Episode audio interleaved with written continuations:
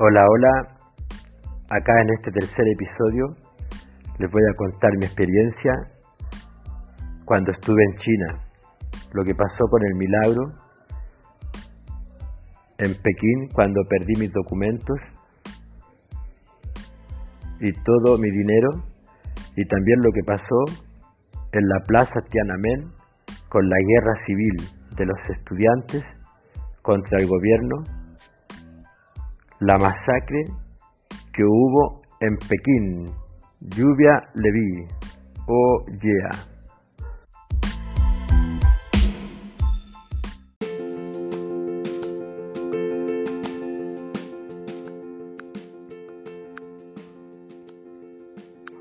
En el año 1989 yo vivía en Manila.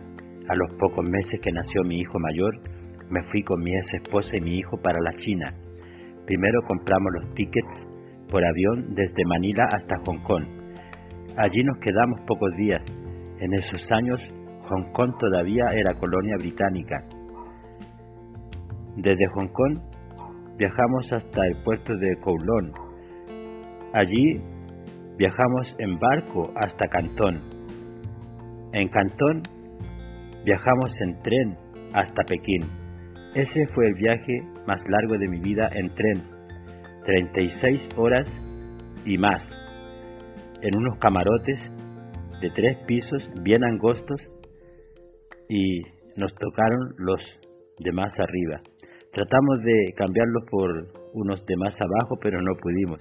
Así que tuvimos que hacer turnos para poder dormir mientras uno cuidaba al bebé, el otro dormía. Pero gracias a Dios las personas que estaban abajo eran bien amables y nos ayudaban bastante cuidando al bebé. Incluso uno de ellos se la pasó casi todo el tiempo meciendo el cochecito. A medianoche yo me levanté para ir al baño. Cuando volví fue cuando el hombre me miró y me señaló mi cintura. Allí me di cuenta que no tenía mi bolso con todos mis documentos y con todo nuestro dinero. Me puse tan nervioso que me devolví corriendo a revisar el baño donde había estado y los baños de alrededor. No encontré nada. Volví preocupado. El hombre me vio.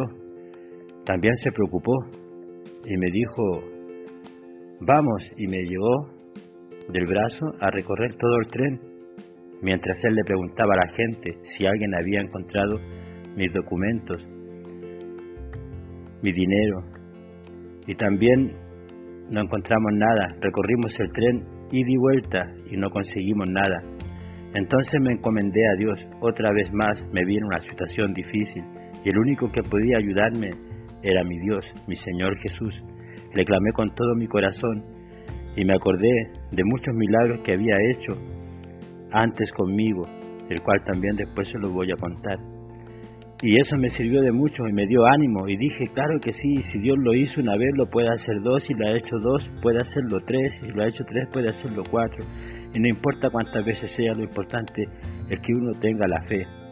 Me sentía responsable, me sentía culpable de la pérdida y me preocupaba por mi ex esposa y me preocupaba por mi bebé, me preocupaba por la situación. Entonces me puse a orar en silencio con todo mi corazón y cuando ya estábamos llegando a Pekín, faltaban pocos minutos, la gente ya estaba juntándose cerca de la puerta. Yo también estaba con la cara triste, pero con una esperanza grande en mi corazón de que Dios iba a hacer un milagro. Y de repente sucedió que apareció una mujer con mi bolso en la mano, mostrándoselo a todos los pasajeros. Yo me puse tan feliz que cuando la mujer apareció, me fui donde ella y también vino mi amigo y le explicó la situación. Nos emocionamos todos. La mujer me entregó el bolso y yo se lo agradecí juntando mis manos y moviendo mi cabeza hacia abajo para darle mi respeto y mi agradecimiento. También se emocionó la mujer y nos fuimos felices con mi ex esposa y mi hijo al hotel en el hotel descansamos y al otro día yo armé mis mensajes de salvación que había mandado hacer en un sello de goma en Manila y los traduje al mandarín. El mensaje decía, Señor Jesús, ven a mi corazón, perdóname por todo y salva mi alma. Amén. Entonces lo armé porque lo tenía dividido en cuatro partes que la había repartido en diferentes lugares de mi equipaje para que no me lo encontraran en la aduana. Y compré papel blanco y tinta china y me puse a timbrar y a sellar muchos mensajes. Tanto que me los llevé todos para la plaza Tiananmen. Me iba repartiendo por el camino a todo el que, que veía. Cuando llegué a la plaza estaba llena de gente.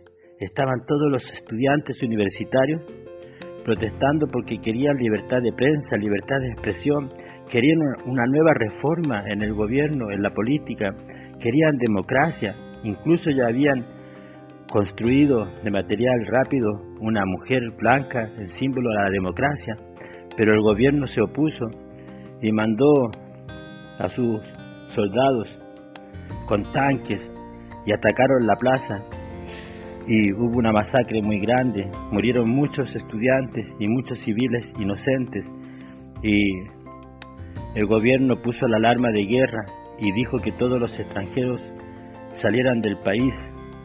Entonces nosotros tuvimos que ir al aeropuerto y tomar el primer vuelo con regreso a Manila.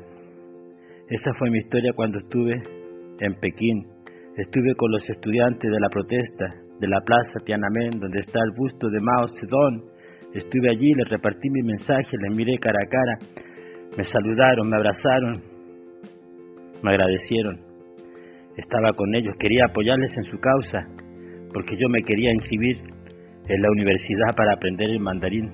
No pude cumplir mi sueño, pero sí comí plato pequinés y también arroz con palito y también estuve con ellos en China, Pekín. Lluvia le vi.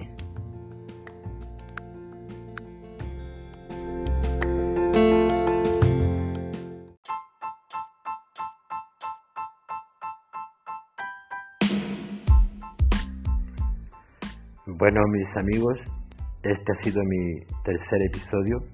Espero que les haya gustado. Les dejo invitado para mi cuarto episodio, donde voy a incluir algún poema y alguna historia más impresionante.